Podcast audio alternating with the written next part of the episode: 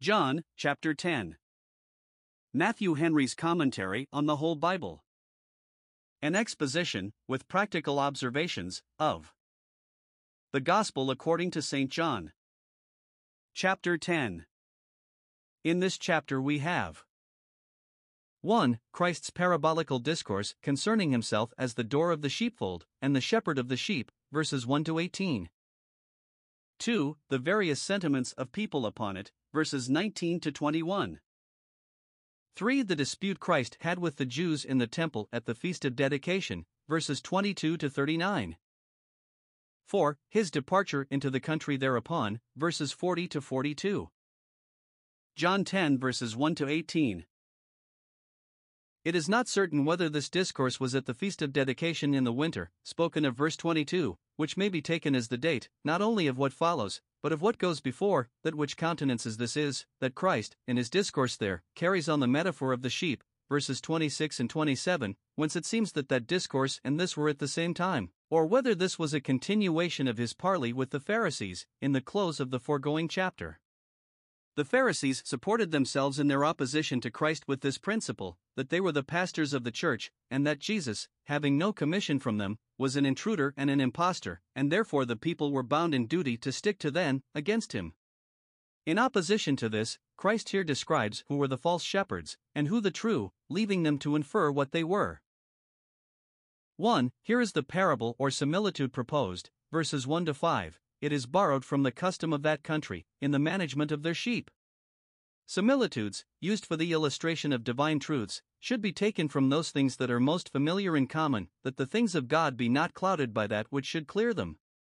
The preface to this discourse is solemn Verily, verily, I say unto you, Amen, Amen. This vehement asseveration intimates the certainty and weight of what he said. We find Amen doubled in the church's praises and prayers. Psalms 41 verse 13, 72 verse 19, 89 to 52. If we would have our amens accepted in heaven, let Christ's amens be prevailing on earth, his repeated amens. 1. In the parable we have 1. The evidence of a thief and robber that comes to do mischief to the flock and damage to the owner, verse 1. He enters not by the door, as having no lawful cause of entry, but climbs up some other way, at a window, or some breach in the wall. How industrious are wicked people to do mischief! What plots will they lay, what pains will they take, what hazards will they run, in their wicked pursuits? This should shame us out of our slothfulness and cowardice in the service of God. 2. The character that distinguishes the rightful owner, who has a property in the sheep, and a care for them, he enters in by the door, as one having authority, verse 2, and he comes to do them some good office or other, to bind up that which is broken, and strengthen that which is sick, Ezekiel 34 verse 16.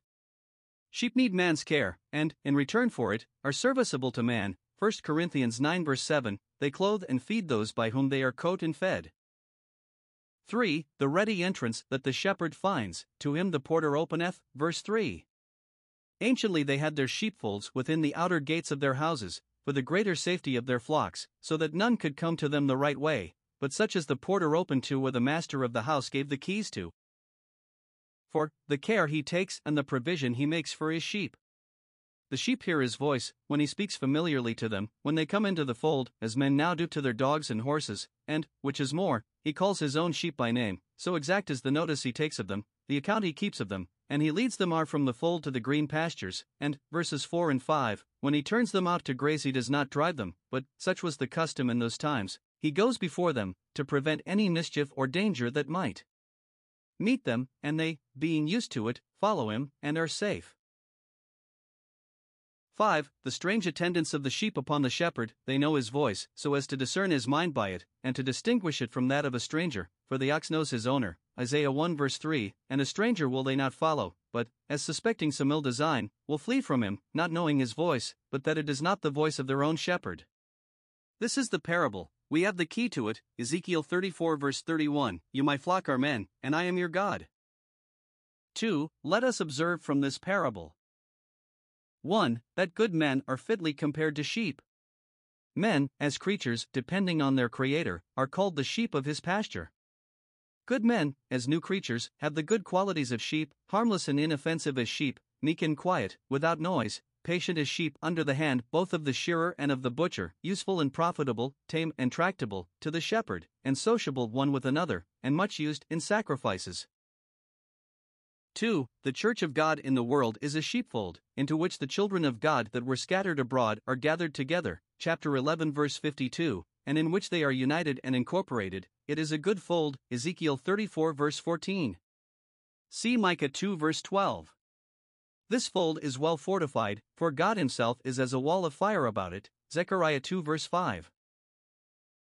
3. The sheepfold lies much exposed to thieves and robbers, crafty seducers that debauch and deceive, and cruel persecutors that destroy and devour, grievous wolves, Acts 20 verse 29, thieves that would steal Christ's sheep from him, to sacrifice them to devils, or steal their food from them, that they might perish for lack of it, wolves in sheep's clothing, Matthew 7 verse 15. 4. The great shepherd of the sheep takes wonderful care of the flock and of all that belong to it. God is the great shepherd, Psalm 23 verse 1, 80 1. He knows those that are his calls them by name, marks them for himself, leads them out to fat pastures, makes them both feed and rest there, speaks comfortably to them, guards them by his providence, guides them by his spirit and word, and goes before them, to set them in the way of his steps. 5. The undershepherds, who are entrusted to feed the flock of God, ought to be careful and faithful in the discharge of that trust. Magistrates must defend them and protect and advance all their secular interests. Ministers must serve them in their spiritual interests, must feed their souls with the Word of God faithfully opened and applied, and with gospel ordinances duly administered, taking the oversight of them.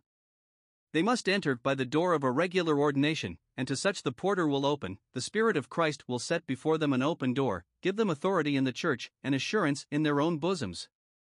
They must know the members of their flocks by name, and watch over them, must lead them into the pastures of public ordinances, preside among them, be their mouth to God and God's to them, and in their conversation must be examples to the believers. 6. Those who are truly the sheep of Christ will be very observant of their shepherd, and very cautious and shy of strangers. 1. They follow their shepherd, for they know his voice, having both a discerning ear and an obedient heart. 2. They flee from a stranger, and dread following him, because they know not his voice. It is dangerous following those in whom we discern not the voice of Christ, and who would draw us from faith in him to fancies concerning him. And those who have experienced the power and efficacy of divine truths upon their souls, and have the savor and relish of them, have a wonderful sagacity to discover Satan's wiles, and to discern between good and evil. 2. The Jews' ignorance of the drift and meaning of this discourse. Verse 6 Jesus spoke this parable to them, this figurative, but wise, elegant, and instructive discourse, but they understood not what the things were which he spoke unto them, were not aware whom he meant by the thieves and robbers and whom by the good shepherd. It is the sin and shame of many who hear the word of Christ that they do not understand it, and they do not because they will not, and because they will misunderstand it. They have no acquaintance with, nor taste of, the things themselves, and therefore do not understand the parables and comparisons with which they are illustrated. The Pharisees had a great conceit of their own knowledge, and could not bear that it should be questioned, and yet they had not sense enough to understand the things that Jesus spoke of, they were above their capacity. Frequently, the greatest pretenders to knowledge are most ignorant in the things of God. 3. Christ's explication of this parable, opening the particulars of it fully. Whatever difficulties there may be in the sayings of the Lord Jesus, we shall find him ready to explain himself, if we be but willing to understand him. We shall find one scripture expounding another, and the blessed Spirit interpreter to the blessed Jesus. Christ, in the parable, had distinguished the shepherd from the robber by this, that he enters in by the door. Now, in the explication of the parable, he makes himself to be both the door by which the shepherd enters and the shepherd that enters in by the door. Though it may be a solecism in rhetoric to make the same person to be both the door and the shepherd, it is no solecism in divinity to make Christ to have his authority from himself, as he has life in himself, and himself to enter by his own blood, as the door, into the holy place. 1. Christ is the door. This he saith to those who pretended to seek for righteousness, but, like the Sodomites, wearied themselves to find the door, where it was not to be found. He saith it to the Jews, who would be thought God's only sheep, and to the Pharisees, who would be thought their only shepherds I am the door of the sheepfold, the door of the church. 1. In general. 1. He is as a door shut, to keep out thieves and robbers, and such as are not fit to be admitted. The shutting of the door is the securing of the house, and what greater security has the Church of God than the interposal of the Lord Jesus, and his wisdom, power, and goodness, betwixt it and all its enemies? 2. He is as a door open for passage and communication. First, by Christ, as the door, we have our first admission into the flock of God, chapter 14, verse 6. Secondly, we go in and out in a religious conversation, assisted by Him, accepted in Him, wailing up and down in His name, Zechariah 10, verse 12. Thirdly, by him God comes to his church, visits it, and communicates himself to it. Fourthly, by him, as the door, the sheep are at last admitted into the heavenly kingdom. Matthew 25, verse 34. 2. More particularly, 1. Christ is the door of the shepherds, so that none who come not in by him are to be accounted pastors, but, according to the rule laid down, verse 1, thieves and robbers, though they pretended to be shepherds, but the sheep did not hear them. This refers to all those that had the character of shepherds in Israel, whether magistrates or ministers, that exercised their office without any regard to the Messiah, or any other expectations of him than what were suggested by their own carnal interest. Observe. First, the character given of them, they are thieves and robbers, verse 8, all that went before him, not in time, many of them were faithful shepherds, but all that anticipated his commission, and went before he sent them, Jeremiah 23 verse 21, that assumed a precedency and superiority above him, as the Antichrist is said to exalt himself, 2 Thessalonians 2 verse 4 the scribes, and Pharisees, and chief priests, all, even as many as have come before me, that have endeavored to forestall my interest, and to prevent my gaining any room in the minds of people, by prepossessing them with prejudices against me, they are thieves and robbers, and steal those hearts which they have no title to, defrauding the right owner of his property. They condemned our Savior as a thief and a robber, because he did not come in by them as the door, nor take out a license from them, but he shows that they ought to have received their commission from him, to have been admitted by him, and to have come after him, and because they did not, but stepped before him, they were thieves and robbers. They would not come in as his disciples, and therefore were condemned as usurpers, and their pretended commissions vacated and superseded. Note, rivals with Christ are robbers of his church, however, they pretend to be shepherds, nay, shepherds of shepherds. Secondly, the care taken to preserve the sheep from them, but the sheep did not hear them. Those that had a true savor of piety, that were spiritual and heavenly, and sincerely devoted to God and godliness, could by no means approve of the traditions of the elders, nor relish their formalities. Christ's disciples, without any particular instructions from their master, made no conscience of eating with unwashen hands, or plucking the ears of corn on the Sabbath day, for nothing is more opposite to true Christianity than Pharisaism is, nor anything more disrelishing to a soul truly devout than their hypocritical devotions. 2. Christ is the door of the sheep. Verse 9 By me, di' emou through me as the door, if any man enter into the sheepfold, as one of the flock, he shall be saved, shall not only be safe from thieves and robbers, but he shall be happy, he shall go in and out. Here are First, plain directions how to come into the fold, we must come in by Jesus Christ as the door. By faith in him, as the great mediator between God and man, we come into covenant and communion with God. There is no entering into God's church but by coming into Christ's church, nor are any looked upon as members of the kingdom of God among men but those that are willing to submit to the grace and government of the Redeemer. We must now enter by the door of faith, Acts 14 verse 27, since the door of innocency is shut against us, and that pass become unpassable, Genesis 3 verse 24. Secondly, precious promises to those who observe this direction. 1. They shall be saved hereafter, this is the privilege of their home. These sheep shall be saved from being distrained and impounded by divine justice for trespass done, satisfaction being made for the damage by their great shepherd, saved from being a prey to the roaring lion, they shall be forever happy. 2. In the meantime, they shall go in and out and find pasture, this is the privilege of their way. They shall have their conversation in the world by the grace of Christ, shall be in his fold as a man at his own house, where he has free ingress, egress, and regress. True believers are at home in Christ. When they go out, they are not shut out as strangers, but have liberty to come in again. When they come in, they are not shut in as trespassers, but have liberty to go out. They go out to the field in the morning, they come into the fold at night, and in both the shepherd leads and keeps them, and they find pasture in both, grass in the field, fodder in the fold. In public, in private, they have the Word of God to converse with, by which their spiritual life is supported and nourished, and out of which their gracious desires are satisfied, they are replenished with the goodness of God's house. 2. Christ is the shepherd, verse 11, etc. He was prophesied of under the Old Testament as a shepherd, Isaiah 40 verse 11, Ezekiel 34 verse 23, Ezekiel 37 verse 24, Zechariah 13 verse 7. In the New Testament he is spoken of as the great shepherd, Hebrews 13 verse 20, the chief shepherd, 1 Peter 5 verse 4, the shepherd and bishop of our souls, 1 Peter 2 verse 25. God, our great owner, the sheep of whose pasture we are by creation, has constituted his son Jesus to be our shepherd, and here again and again he owns the relation. He has all that care of his church, and every believer, that a good shepherd has of his flock, and expects all that attendance and observance from the church, and every believer, which the shepherds in those countries had from their flocks. 1. Christ is a shepherd, and not as the thief, not as those that came not in by the door. Observe 1. The mischievous design of the thief, verse 10 The thief cometh not with any good intent, but to steal, and to kill, and to destroy. First, those whom they steal, whose hearts and affections they steal from Christ and his pastures, they kill and destroy spiritually, for the heresies they privily bring in are damnable. Deceivers of souls are murderers of souls. Those that steal away the scripture by keeping it in an unknown tongue, that steal away the sacraments by maiming them and altering the property of them, that steal away Christ's ordinances to put their own inventions in the room of them, they kill and destroy, ignorance and idolatry are destructive things. Secondly, those whom they cannot steal, whom they can neither lead, drive, nor carry away, from the flock of Christ, they aim by persecutions and massacres to kill and destroy corporally.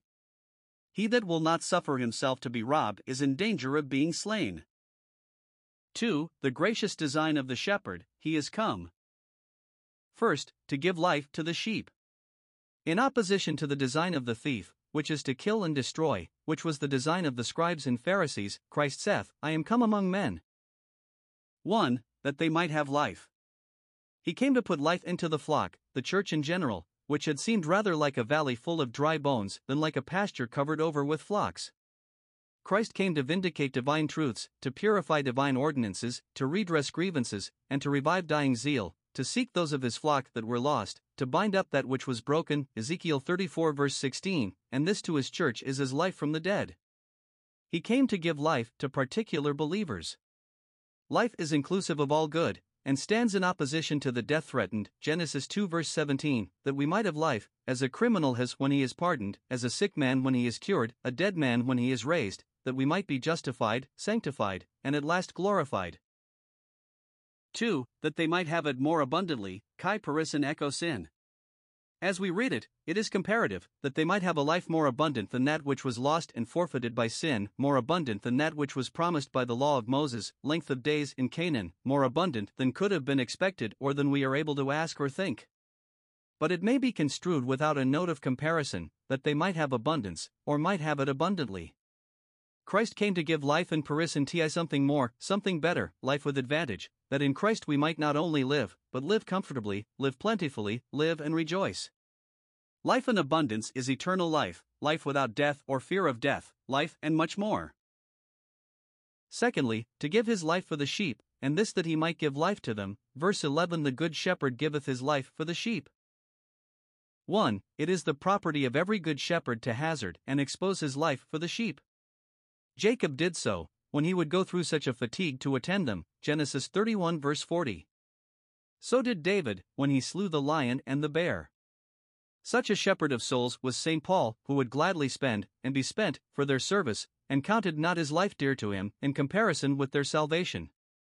But 2. It was the prerogative of the great shepherd to give his life to purchase his flock, Acts 20 verse 28, to satisfy for their trespass, and to shed his blood to wash and cleanse them. 2. Christ is a good shepherd, and not as a hireling. There were many that were not thieves, aiming to kill and destroy the sheep, but passed for shepherds, yet were very careless in the discharge of their duty, and through their neglect the flock was greatly damaged. Foolish shepherds, idle shepherds, Zechariah 11 verses 15 and 17. In opposition to these, 1. Christ here calls himself the Good Shepherd, verse 11, and again, verse 14, Ho poimen ho kalos that shepherd, that good shepherd, whom God had promised. Note, Jesus Christ is the best of shepherds, the best in the world to take the oversight of souls, none so skillful, so faithful, so tender, as he, no such feeder and leader, no such protector and healer of souls as he. 2. He proves himself so, in opposition to all hirelings, verses 12 to 14. Where observe. First, the carelessness of the unfaithful shepherd described, verses 12 and 13. He that is a hireling, that is employed as a servant and is paid for his pains, whose own the sheep are not, who has neither profit nor loss by them, sees the wolf coming, or some other danger threatening, and leaves the sheep to the wolf, for in truth he careth not for them. Here is plain reference to that of the idle shepherd, Zechariah 11 verse 17. Evil shepherds, magistrates, and ministers are here described both by their bad principles and their bad practices uh, their bad principles, the root of their bad practices. What makes those that have the charge of souls in trying times to betray their trust, and in quiet times not to mind it? What makes them false, and trifling, and self seeking? It is because they are hirelings, and care not for the sheep. That is, uh, the wealth of the world is the chief of their good, it is because they are hirelings. They undertook the shepherd's office as a trade to live and grow rich by, not as an opportunity of serving Christ and doing good. It is the love of money, and of their own bellies, that carries them on in it. Not that those are hirelings who, while they serve at the altar, live, and live comfortably, upon the altar. The laborer is worthy of his meat, and a scandalous maintenance will soon make a scandalous ministry. But those are hirelings that love the wages more than the work, and set their hearts upon that, as the hireling is said to do, Deuteronomy 24 verse 15. See 1 Samuel 2 verse 29, Isaiah 56 verse 11, Micah 3 verses 5 and 11. B. The work of their place is the least of their care. They value not the sheep, are unconcerned in the souls of others, their business is to be their brothers' lords, not their brothers' keepers or helpers, they seek their own things, and do not, like Timothy, naturally care for the state of souls. What can be expected but that they will flee when the wolf comes? He careth not for the sheep, for he is one whose own the sheep are not. In one respect, we may say of the best of the under shepherds that the sheep are not their own, they have not dominion over them, not property in them. Feed my sheep and my lambs, saith Christ, but in respect of dearness and affection, they should be their own. Paul looked upon those as his own whom he called his dearly beloved and longed for. Those who do not cordially espouse the Church's interests, and make them their own, will not long be faithful to them. Be their bad practices, the effect of these bad principles, verse 12. See here. Uh, how basely the hireling deserts his post, when he sees the wolf coming, though then there is most need of him, he leaves the sheep and flees. Note, those who mind their safety more than their duty are an easy prey to Satan's temptations B. how fatal the consequences are. The hireling fancies the sheep may look to themselves, but it does not prove so. The wolf catches them and scatters the sheep, and woeful havoc is made of the flock, which will all be charged upon the treacherous shepherd. The blood of perishing souls is required at the hand of the careless watchman. Secondly, see here the grace and tenderness of the Good Shepherd set over against the former, as it was in the prophecy, Ezekiel 34 verses 21 and 22, etc. I am the Good Shepherd. It is matter of comfort to the Church, and all her friends, that, however she may be damaged and endangered by the treachery and mismanagement of her under officers, the Lord Jesus is, and will be, as he ever has been, the Good Shepherd. Here are two great instances of the shepherd's goodness. I his acquainting himself with his flock, with all that belong or in any wise appertain to his flock, which are of two sorts, both known to him. He is acquainted with all that are now of his flock, verses 14 and 15, as the good shepherd, verses 3 and 4 I know my sheep and am known of mine. Note, there is a mutual acquaintance between Christ and true believers, they know one another very well, and knowledge notes affection. A. Christ knows his sheep. He knows with a distinguishing eye who are his sheep, and who are not, he knows the sheep under their many infirmities, and the goats under their most plausible disguises. He knows with a favorable eye those that in truth are his own sheep, he takes cognizance of their state, concerns himself for them, has a tender and affectionate regard to them, and is continually mindful of them in the intercession he ever lives to make within the veil. He visits them graciously by his Spirit, and has communion with them, he knows them, that is, he approves and accepts of them, as Psalms 1 verse 6. 37 verse 18 Exodus 33 verse 17. B. He is known of them. He observes them with an eye of favor, and they observe him with an eye of faith. Christ's knowing his sheep is put before their knowing him, for he knew and loved us first. 1 John 4 verse 19. And it is not so much our knowing him as our being known of him that is our happiness. Galatians 4 verse 9. Yet it is the character of Christ's sheep that they know him, know him from all pretenders and intruders, they know his mind, know his voice, know by experience the power of his death. Christ speaks here as if he gloried in being known by his sheep, and thought their respect and honor to him. Upon this occasion, Christ mentions, verse 15, the mutual acquaintance between his Father and himself, as the Father knoweth me, even so know I the Father. Now, this may be considered either. First, as the ground of that intimate acquaintance and relation which subsist between Christ and believers. The covenant of grace, which is the bond of this relation, is founded in the covenant of redemption between the Father and the Son, which, we may be sure, stands firm, for the Father and the Son understood one another perfectly well in that matter, and there could be no mistake, which might leave the matter at any uncertainty, or bring it into any hazard. The Lord Jesus knows whom he hath chosen, and is sure of them, chapter 13 verse 18, and they also know whom they have trusted, and are sure of him, 2 Timothy 1 verse 12, and the ground of both is the perfect knowledge which the Father and the Son had of one another's mind, when the counsel of peace was between them both. Or, Secondly, as an apt similitude, illustrating the intimacy that is between Christ and believers. It may be connected with the foregoing words, thus, I know my sheep, and am known of mine, even as the Father knows me, and I know the Father. Compare chapter 17, verse 21. 1. As the Father knew the Son, and loved him, and owned him in his sufferings, when he was led as a sheep to the slaughter, so Christ knows his sheep, and has a watchful tender eye upon them, will be with them when they are left alone, as his Father was with him. 2. As the Son knew the Father, loved and obeyed him, and always did those things that pleased him, confiding in him as his God even when he seemed to forsake him, so believers know Christ with an obediential fiducial regard. B. He is acquainted with those that are hereafter to be of this flock. Verse 16 Other sheep I have, have a right to and an interest in, which are not of this fold, of the Jewish church, them also I must bring. Observe. A. The eye that Christ had to the poor Gentiles. He had sometimes intimated his special concern for the lost sheep of the house of Israel, to them indeed his personal ministry was confined, but, says he, I have other sheep.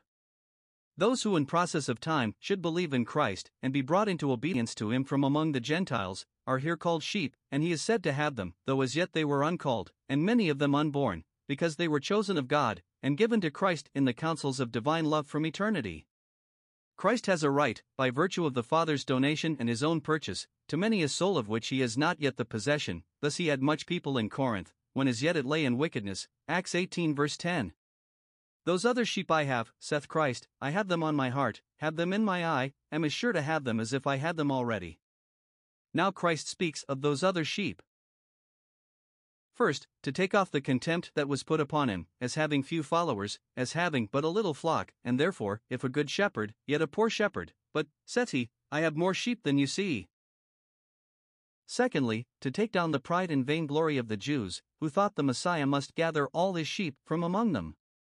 No, saith Christ, I have others whom I will set with the lambs of my flock, though you disdain to set them with the dogs of your flock.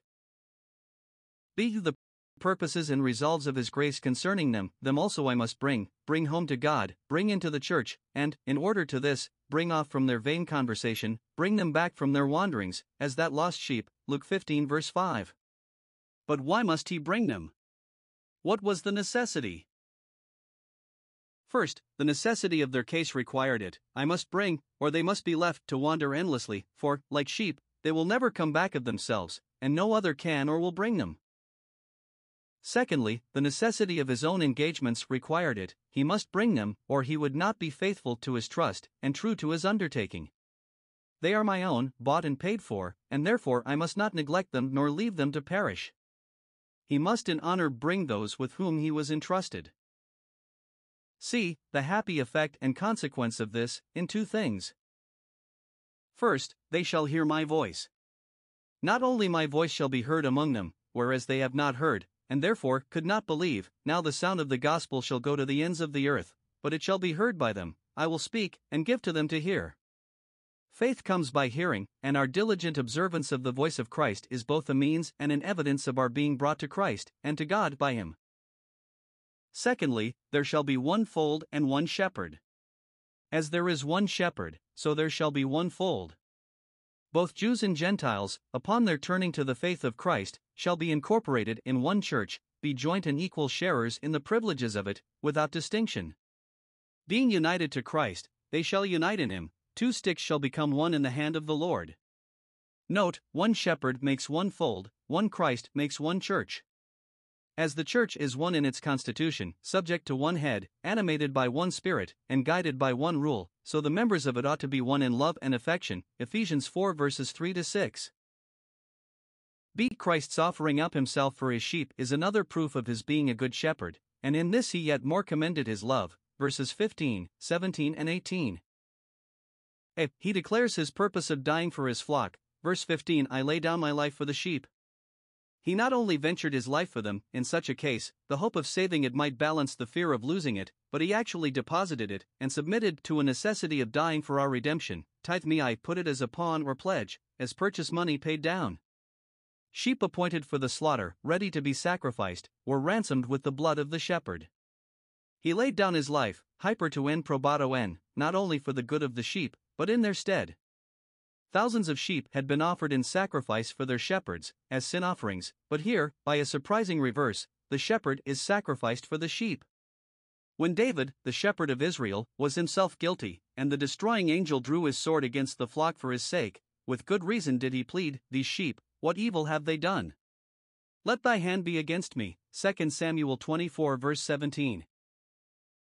But the son of David was sinless and spotless, and his sheep, what evil have they not done?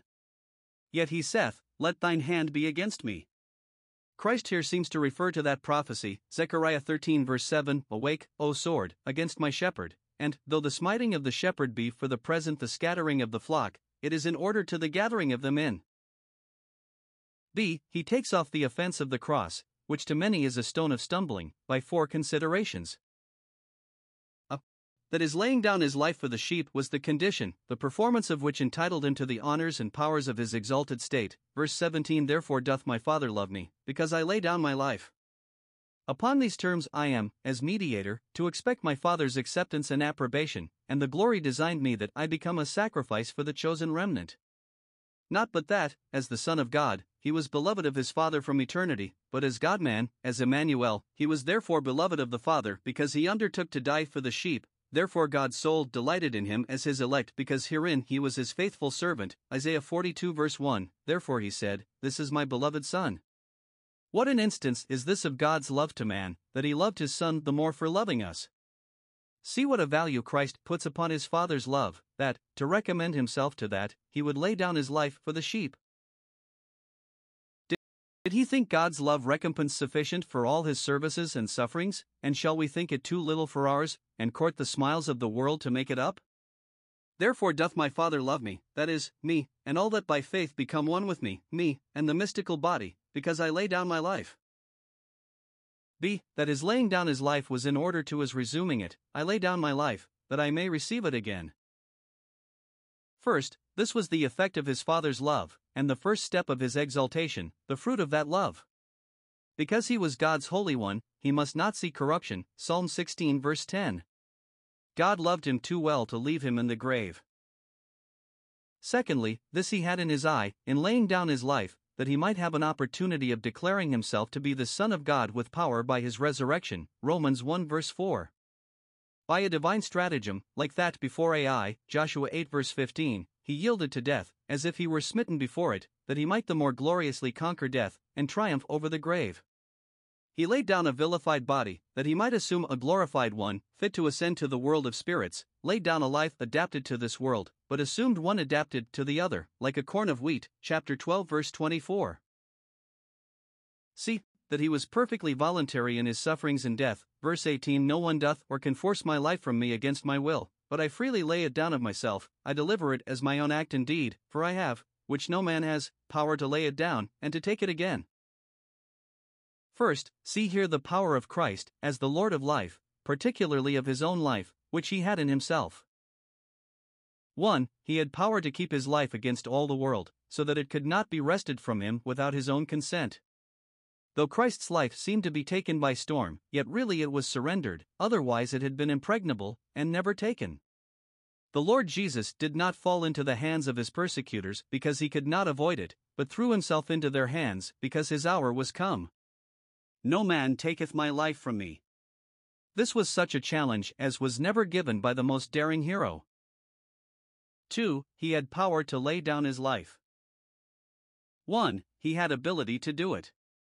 He could, when he pleased, slip the knot of union between soul and body, and, without any act of violence done to himself, could disengage them from each other, having voluntarily taken up a body, he could voluntarily lay it down again, which appeared when he cried with a loud voice and gave up the ghost.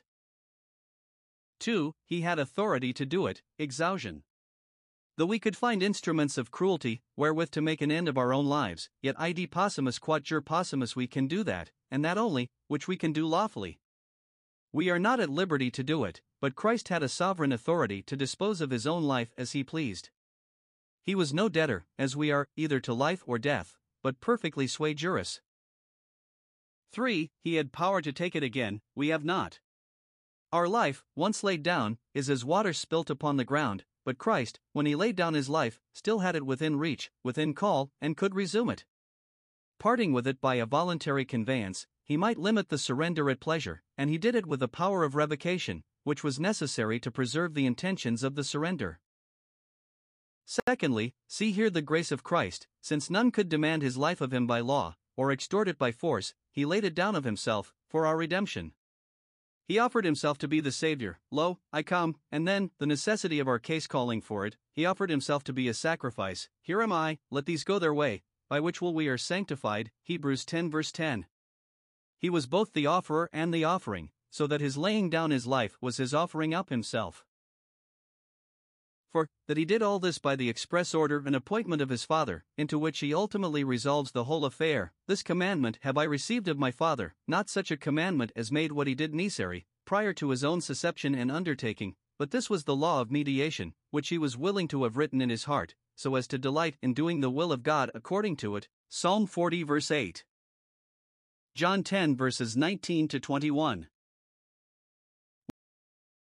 We have here an account of the people's different sentiments concerning Christ. On occasion of the foregoing discourse, there was a division, a schism, among them, they differed in their opinions, which threw them into heats and parties. Such a ferment as this they had been in before, chapter 7 verse 43, and chapter 9 verse 16, and where there has once been a division again. Rents are sooner made than made up or mended. This division was occasioned by the sayings of Christ, which, one would think, should rather have united them all in Him as their center, but they set them at variance, as Christ foresaw, Luke 12 verse 51. But it is better that men should be divided about the doctrine of Christ than united in the service of sin, Luke 11 verse 21. See what the debate was in particular. 1. Some upon this occasion spoke ill of Christ and of his sayings, either openly in the face of the assembly, for his enemies were very impudent, or privately among themselves. They said, He has a devil, and is mad, why do you hear him? 1. They reproach him as a demoniac. The worst of characters is put upon the best of men. He is a distracted man, he raves and is delirious, and no more to be heard than the rambles of a man in Bedlam. Thus, still, if a man preaches seriously and pressingly of another world, he shall be said to talk like an enthusiast, and his conduct shall be imputed to fancy, a heated brain, and a crazed imagination. 2. They ridicule his hearers. Why hear you him? Why do you so far encourage him as to take notice of what he says? Note, Satan ruins many by putting them out of conceit with the word and ordinances, and representing it as a weak and silly thing to attend upon them.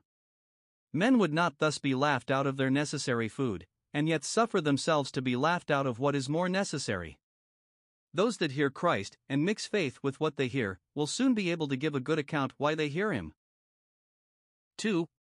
Others stood up in defense of him and his discourse, and, though the stream ran strong, dared to swim against it, and, though perhaps they did not believe on him as the Messiah, they could not bear to hear him thus abused.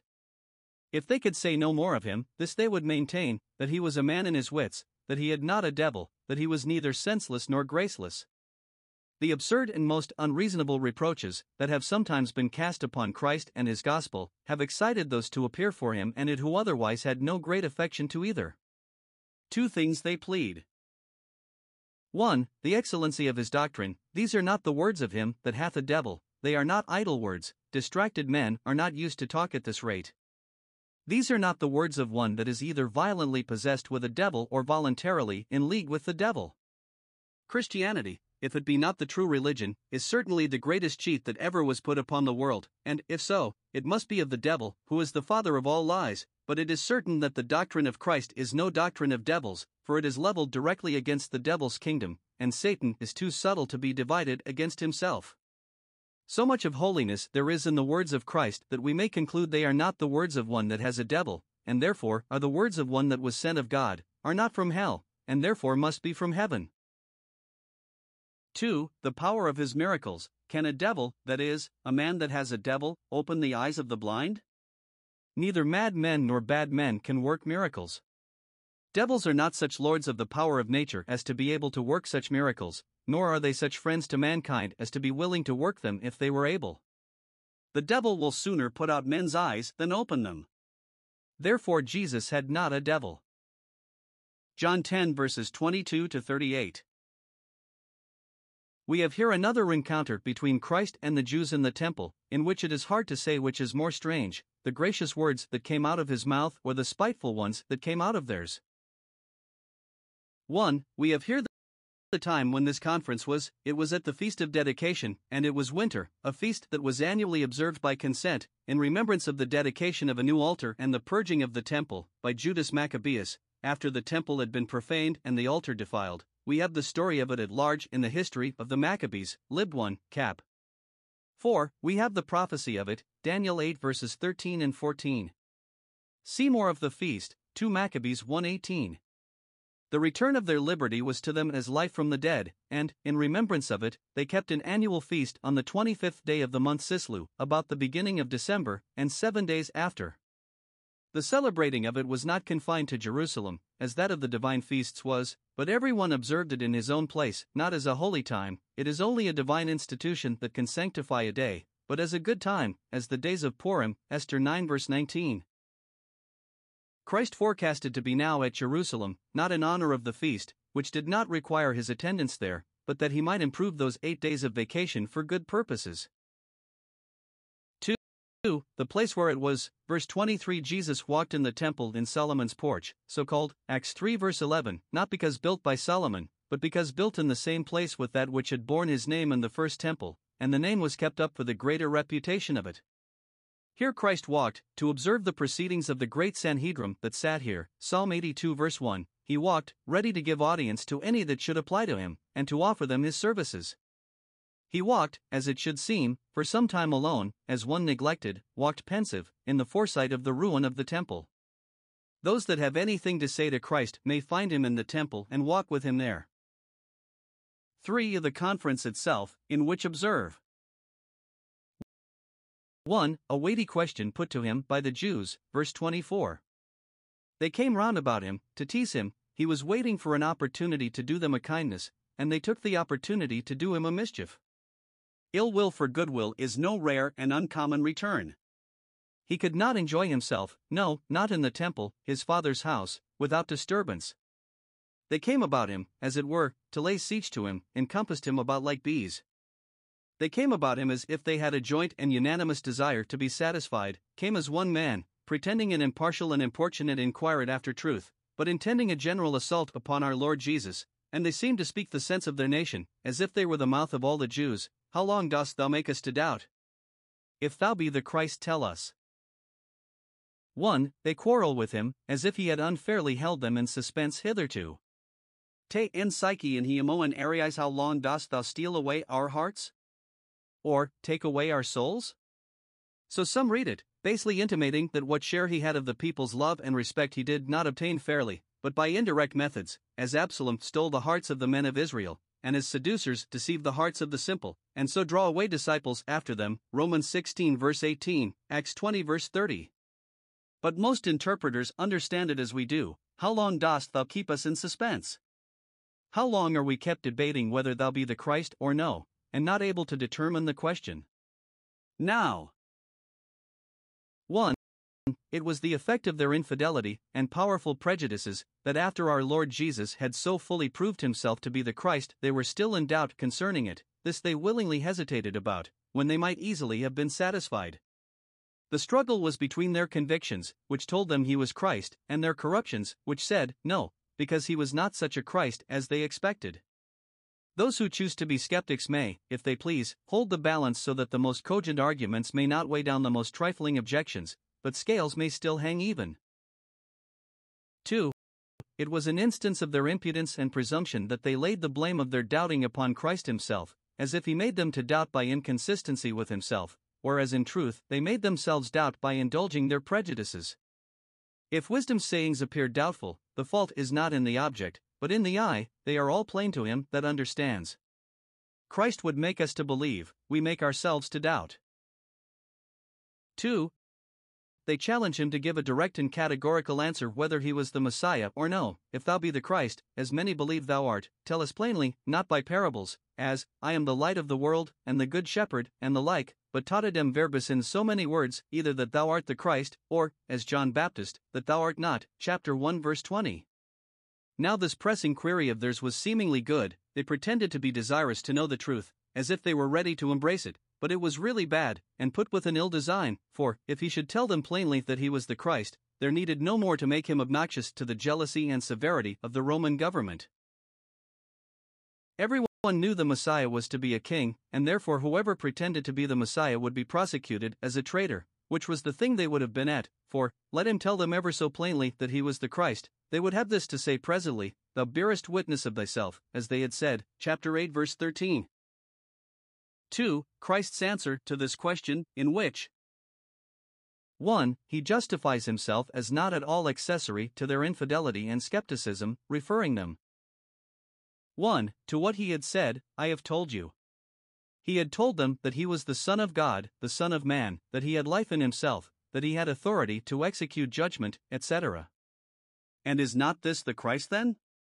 These things he had told them, and they believed not, why then should they be told them again, merely to gratify their curiosity? You believed not. They pretended that they only doubted, but Christ tells them that they did not believe. Skepticism in religion is no better than downright infidelity.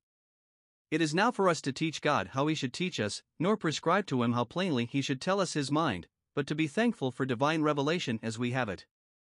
If we do not believe this, neither should we be persuaded if it were ever so much adapted to our humor. 2. He refers them to his works, to the example of his life, which was not only perfectly pure, but highly beneficent, and of a piece with his doctrine, and especially to his miracles, which he wrought for the confirmation of his doctrine. It was certain that no man could do those miracles except God were with him, and God would not be with him to attest a forgery. 2. He condemns them for their obstinate unbelief, notwithstanding all the most plain and powerful arguments used to convince them, you believe not, and again, you believe not. You still are what you always were, obstinate in your unbelief. But the reason he gives is very surprising you believe not, because you are not of my sheep, you believe not in me, because you belong not to me. 1.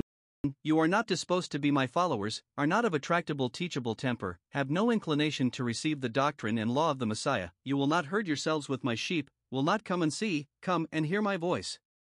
Rooted antipathies to the gospel of Christ are the bonds of iniquity and infidelity. 2. You are not designed to be my followers, you are not of those that were given me by my Father, to be brought to grace and glory. You are not of the number of the elect, and your unbelief, if you persist in it, will be a certain evidence that you are not. Note, those to whom God never gives the grace of faith were never designed for heaven and happiness. What Solomon saith of immorality is true of infidelity, it is a deep ditch, and he that is abhorred of the Lord shall fall therein. Proverbs 22 verse 14. Non esse electum, non est causa incredulitatis propridicta, sed causa per accidens. Fides autem est donum Dei et effectus predestinationis the not being included among the elect is not the proper cause of infidelity, but merely the accidental cause. But faith is the gift of God, and the effect of predestination. So Jansenius distinguishes well here. 3. He takes this occasion to describe both the gracious disposition and the happy state of those that are his sheep, for such there are, though they be not. 1. To convince them that they were not his sheep, he tells them what were the characters of his sheep. First, they hear his voice, verse 27, for they know it to be his, verse 4, and he has undertaken that they shall hear it, verse 16. They discern it, it is the voice of my beloved, Canticles 2 8. They delight in it, are in their element when they are sitting at his feet to hear his word. They do according to it, and make his word their rule. Christ will not account those his sheep that are deaf to his calls, deaf to his charms. Psalm 58 verse 5. Secondly, they follow him, they submit to his guidance by a willing obedience to all his commands, and a cheerful conformity to his spirit and pattern. The word of command has always been, Follow me. We must eye him as our leader and captain, and tread in his steps, and walk as he walked, follow the prescriptions of his word, the intimations of his providence, and the directions of his spirit follow the lamb, the dux gregis the leader of the flock, whithersoever he goes. In vain do we hear his voice if we do not follow him. 2. To convince them that it was their great unhappiness and misery not to be of Christ's sheep, he here describes the blessed state in case of those that are, which would likewise serve for the support and comfort of his poor despised followers, and keep them from envying the power and grandeur of those that were not of his sheep. First, our Lord Jesus takes cognizance of his sheep, they hear my voice, and I know them. He distinguishes them from others, 2 Timothy 2 verse 19, has a particular regard to every individual, Psalm 34 verse 6, he knows their wants and desires, knows their souls in adversity, where to find them, and what to do for them. He knows others afar off, but knows them near at hand. Secondly, he has provided a happiness for them, suited to them, I give unto them eternal life. Verse 28. 1. The estate settled upon them is rich and valuable, it is life, eternal life. Man has a living soul, therefore, the happiness provided is life, suited to his nature. Man has an immortal soul, therefore, the happiness provided is eternal life, running parallel with his duration. Life eternal is the felicity and chief good of a soul immortal. 2. The manner of conveyance is free, I give it to them, it is not bargained and sold upon a valuable consideration, but given by the free grace of Jesus Christ. The donor has power to give it. He who is the fountain of life, and Father of eternity, has authorized Christ to give eternal life, chapter 17, verse 2. Not I will give it, but I do give it, it is a present gift. He gives the assurance of it, the pledge and earnest of it, the first fruits and foretastes of it, that spiritual life which is eternal life begun, heaven in the seed, in the bud, in the embryo. Thirdly, he has undertaken for their security and preservation to this happiness. Uh, they shall be saved from everlasting perdition. They shall by no means perish forever, so the words are. As there is an eternal life, so there is an eternal destruction, the soul not annihilated, but ruined, its being continued, but its comfort and happiness irrecoverably lost. All believers are saved from this, whatever cross they may come under, they shall not come into condemnation. A man is never undone till he is in hell, and they shall not go down to that. Shepherds that have large flocks often lose some of the sheep and suffer them to perish, but Christ has engaged that none of his sheep shall perish, not one. B. They cannot be kept from their everlasting happiness, it is in reserve, but he that gives it to them will preserve them to it. Ah, his own power is engaged for them, neither shall any man pluck them out of my hand. A mighty contest is here supposed about these sheep. The shepherd is so careful of their welfare that he has them not only within his fold, and under his eye, but in his hand, interested in his special love and taken under his special protection. All his saints are in thy hand. Deuteronomy 33 verse 3. Yet their enemies are so daring that they attempt to pluck them out of his hand, his whose own they are, whose care they are, but they cannot, they shall not, do it. Note, those are safe who are in the hands of the Lord Jesus. The saints are preserved in Christ Jesus, and their salvation is not in their own keeping, but in the keeping of a mediator. The Pharisees and rulers did all they could to frighten the disciples of Christ from following him, reproving and threatening them, but Christ saith that they shall not prevail.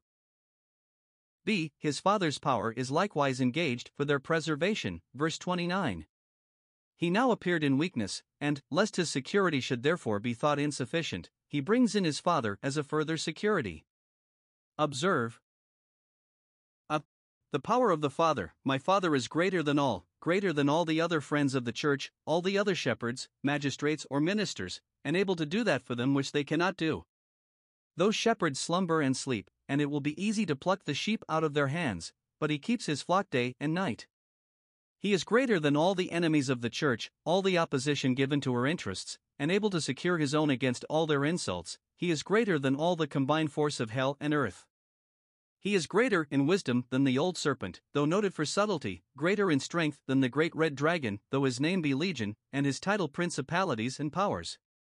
The devil and his angels have had many a push, many a pluck for the mastery, but have never yet prevailed. Revelation 12 verses 7 and 8.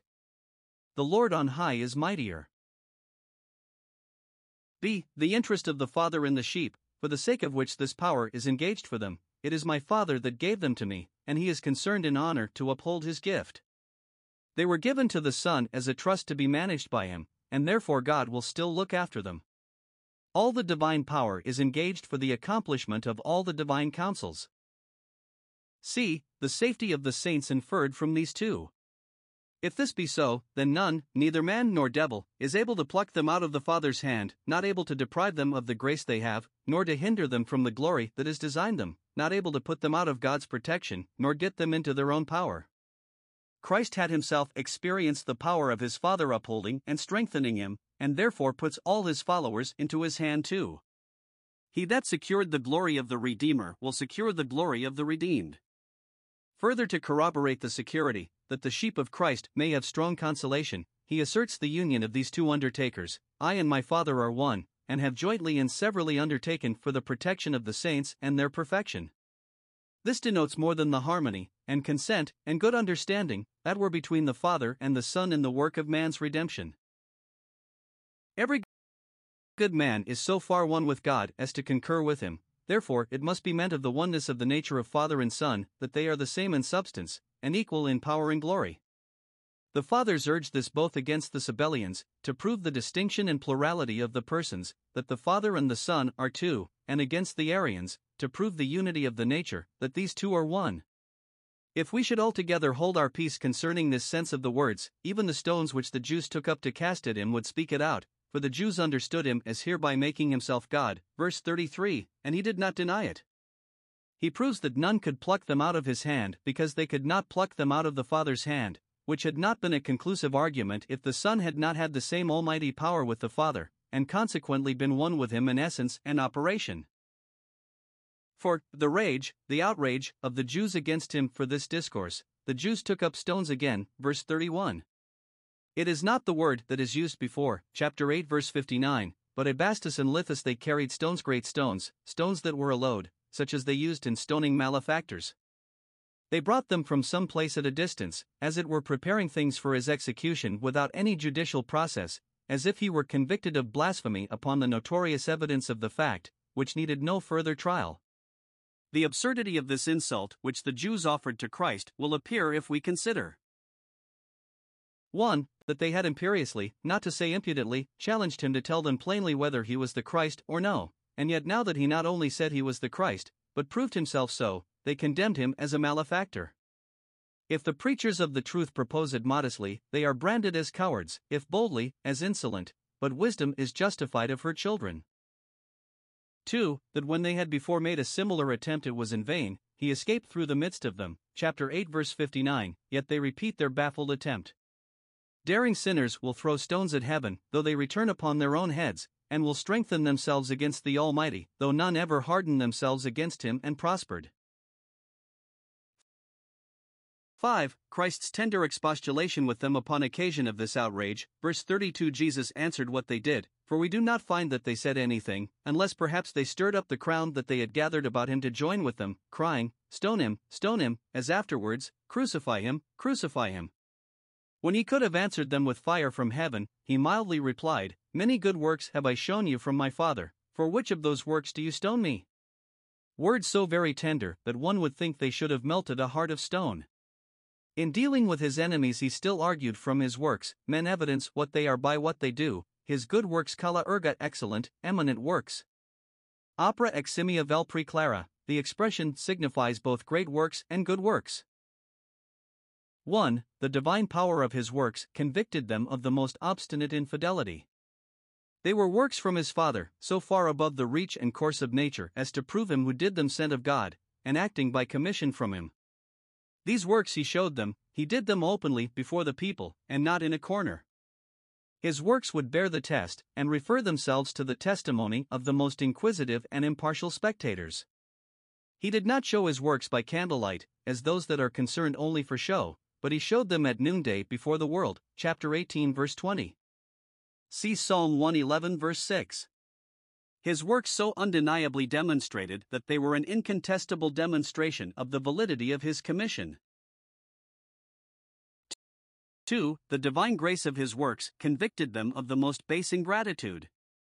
The works he did among them were not only miracles, but mercies, not only works of wonder to amaze them, but works of love and kindness to do them good, and so make them good, and endear himself to them. He healed the sick, cleansed the lepers, cast out devils, which were favors, not only to the persons concerned, but to the public. These he had repeated and multiplied. Now, for which of these do you stone me? You cannot say that I have done you any harm, or given you any just provocation. If therefore you will pick a quarrel with me, it must be for some good work, some good turn done you. Tell me for which. Note 1. The horrid ingratitude that there is in our sins against God and Jesus Christ is a great aggravation of them, and makes them appear exceedingly sinful. See how God argues to this purpose Deuteronomy 32 verse 6, Jeremiah 2 verse 5, Micah 6 verse 3. 2. We must not think it strange if we meet with those who not only hate us without cause, but are our adversaries for our love. Psalms 35 verse 12, 41 9. When he asks, For which of these do you stone me? As he intimates the abundant satisfaction he had in his own innocency, which gives a man courage in a suffering day, so he puts his persecutors upon considering what was the true reason of their enmity, and asking, as all those should do that create trouble to their neighbor, Why persecute we him? As Job advises his friends to do, Job 19 verse 28. 6. Their vindication of the attempt they made upon Christ, and the cause upon which they grounded their prosecution, verse 33. What sin will want fig leaves with which to cover itself, when even the bloody persecutors of the Son of God could find something to say for themselves? 1. They would not be thought such enemies to their country as to persecute him for a good work, for a good work we stone thee not. For indeed they would scarcely allow any of his works to be so. His curing the impotent man, chapter 5, and the blind man, chapter 9, were so far from being acknowledged good services to the town, and meritorious, that they were put upon the score of his crimes, because done on the Sabbath day. But, if he had done any good works, they would not own that they stoned him for them, though these were really the things that did most exasperate them. Chapter 11, verse 47. Thus, though most absurd, they could not be brought to own their absurdities. 2. They would be thought such friends to God and His glory as to prosecute him for blasphemy, because that thou, being a man, makest thyself God. Here is, 1. A pretended zeal for the law. They seem mightily concerned for the honor of the divine majesty, and to be seized with a religious horror at that which they imagine to be a reproach to it. A blasphemer was to be stoned, Leviticus 24 verse 16. This law, they thought, did not only justify, but sanctify, what they attempted, as Acts 26 verse 9. Note, the vilest practices are often varnished with plausible pretenses. As nothing is more courageous than a well informed conscience, so nothing is more outrageous than a mistaken one. See Isaiah 66 verse 5, chapter 16 verse 2. 2. A real enmity to the gospel, on which they could not put a greater affront than by representing Christ as a blasphemer. It is no new thing for the worst of characters to be put upon the best of men, by those that resolve to give them the worst of treatment. 1. The crime laid to his charge is blasphemy, speaking reproachfully and despitefully of God. God himself is out of the sinner's reach, and not capable of receiving any real injury, and therefore enmity to God spits its venom at his name, and so shows its ill will. 2. The proof of the crime Thou, being a man, makest thyself God. As it is God's glory that he is God, which we rob him of when we make him altogether such a one as ourselves, so it is his glory that besides him there is no other which we rob him of when we make ourselves, or any creature, altogether like him. Now, First, thus far they were in the right, that what Christ said of himself amounted to this that he was God, for he had said that he was one with the Father and that he would give eternal life, and Christ does not deny it, which he would have done if it had been a mistaken inference from his words. But, secondly, they were much mistaken when they looked upon him as a mere man, and that the Godhead he claimed was a usurpation, and of his own making. They thought it absurd and impious that such a one as he, who appeared in the fashion of a poor, mean, despicable man, should profess himself the Messiah, and entitle himself to the honors confessedly due to the Son of God. Note 1. Those who say that Jesus is a mere man, and only a made God, as the Socinians say, do in effect charge him with blasphemy, but do effectually prove it upon themselves. 2. He who, being a man, a sinful man, makes himself a god as the Pope does, who claims divine powers and prerogatives, is unquestionably a blasphemer, and that Antichrist. 7.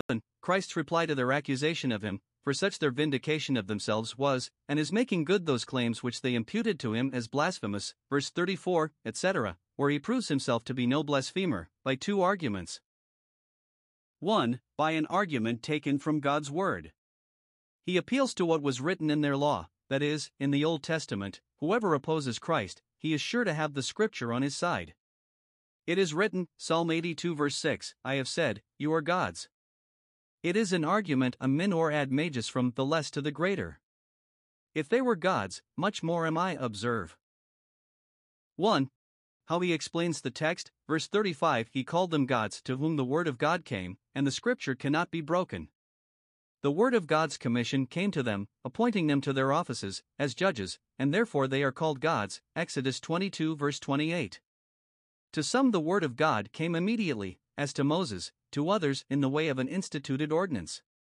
Magistracy is a divine institution, and magistrates are God's delegates, and therefore the Scripture calleth them gods, and we are sure that the Scripture cannot be broken, or broken in upon, or found fault with.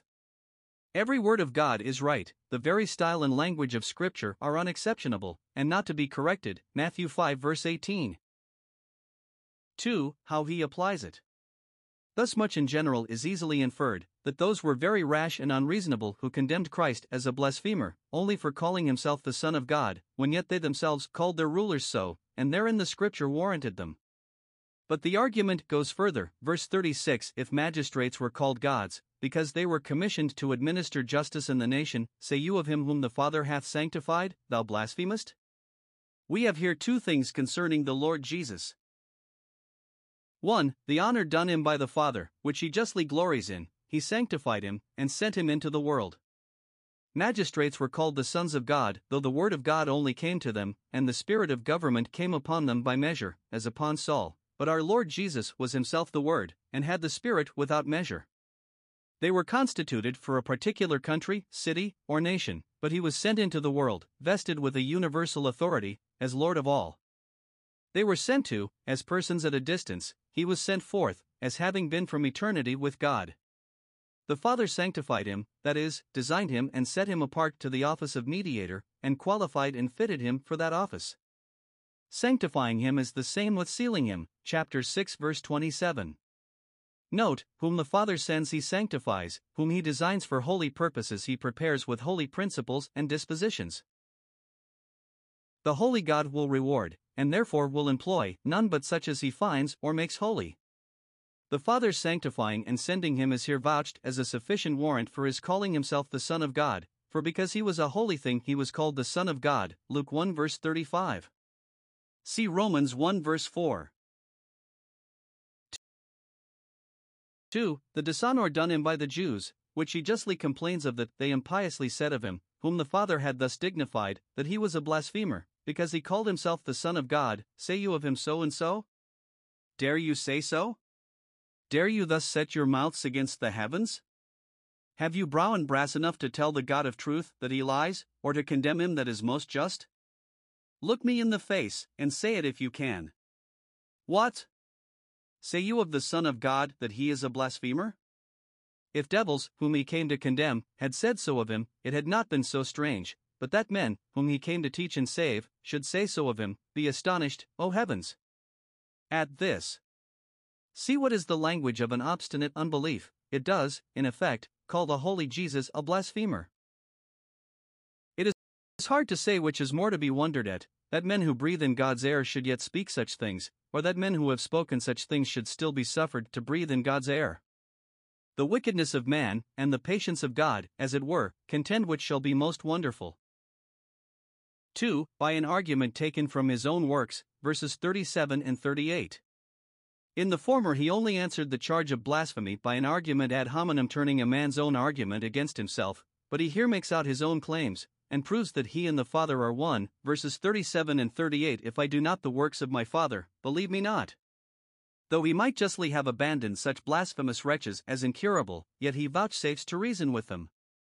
Observe 1. From what he argues from his works, which he had often vouched as his credentials, and the proofs of his mission. As he proved himself sent of God by the divinity of his works, so we must prove ourselves allied to Christ by the Christianity of ours. 1. The argument is very, very cogent, for the works he did were the works of his Father, which the Father only could do, and which could not be done in the ordinary course of nature, but only by the sovereign overruling power of the God of nature. Opera Deo propria works peculiar to God, and opera Deo digna works worthy of God the works of a divine power. He that can dispense with the laws of nature, repeal, alter, and overrule them at his pleasure, by his own power, is certainly the sovereign prince who first instituted and enacted those laws. The miracles which the apostles wrought in his name, by his power, and for the confirmation of his doctrine, corroborated this argument, and continued the evidence of it when he was gone. 2. It is proposed as fairly as can be desired, and put to a short issue. First, if I do not the works of my Father, believe me not.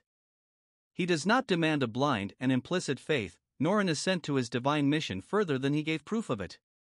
He did not wind himself into the affections of the people, nor wheedle them by sly insinuations, nor impose upon their credulity by bold assertions, but with the greatest fairness imaginable quitted all demands of their faith, further than he produced warrants for these demands. Christ is no hard master, who expects to reap in a sense where he has not sown in arguments. None shall perish for the disbelief of that which was not proposed to them with sufficient motives of credibility, infinite wisdom itself being judge. Secondly, but if I do the works of my Father, if I work undeniable miracles for the confirmation of a holy doctrine, though you believe not me, though you are so scrupulous as not to take my word, yet believe the works, believe your own eyes, your own reason, the thing speaks itself plainly enough. As the invisible things of the Creator are clearly seen by his works of creation and common providence, Romans 1 verse 20, so the invisible things of the Redeemer were seen by his miracles, and by all his works both of power and mercy, so that those who were not convinced by these works were without excuse. 2. For what he argues that you may know and believe, may believe it intelligently, and with an entire satisfaction, that the Father is in me and I in him, which is the same with what he had said, verse 30 I and my Father are one. The Father was so in the Son as that in him dwelt all the fullness of the Godhead, and it was by a divine power that he wrought his miracles, the Son was so in the Father as that he was perfectly acquainted with the whole of his mind, not by communication, but by consciousness, having lain in his bosom. This we must know, not know and explain, for we cannot by searching find it out to perfection, but know and believe it, acknowledging and adoring the depth, when we cannot find the bottom. John 10 verses 39 to 42. We have here the issue of the conference with the Jews. One would have thought it would have convinced and melted them, but their hearts were hardened. Here we are told 1. How they attacked him by force. Therefore, they sought again to take him. Verse 39. Therefore, 1. Because he had fully answered their charge of blasphemy, and wiped off that imputation, so that they could not for shame go on with their attempts to stone him, therefore they contrived to seize him, and prosecute him as an offender against the state. When they were constrained to drop their attempt by a popular tumult, they would try what they could do under color of a legal process. See Revelation 12, verse 13. Or 2. Because he persevered in the same testimony concerning himself, they persisted in their malice against him. What he had said before he did in effect say again, for the faithful witness never departs from what he has once said, and therefore, having the same provocation, they express the same resentment, and justify their attempt to stone him by another attempt to take him. Such is the temper of a persecuting spirit, and such its policy, male facta male factis tegere ne perpluant to cover one set of bad deeds with another, lest the former should fall through. 2. How he avoided them by flight, not an inglorious retreat, in which there was anything of human infirmity, but a glorious retirement, in which there was much of a divine power. He escaped out of their hands, not by the interposal of any friend that helped him, but by his own wisdom he got clear of them, he drew a veil over himself, or cast a mist before their eyes, or tied the hands of those whose hearts he did not turn. Note, no weapon formed against our Lord Jesus shall prosper, Psalm 2 verse 4. He escaped, not because he was afraid to suffer, but because his hour was not come. And he who knew how to deliver himself no doubt knows how to deliver the godly out of temptation, and to make a way for them to escape. 3. How he disposed of himself in his retirement. He went away again beyond Jordan, verse 40. The bishop of our souls came not to be fixed in one see, but to go about from place to place, doing good. This great benefactor was never out of his way, for wherever he came there was work to be done.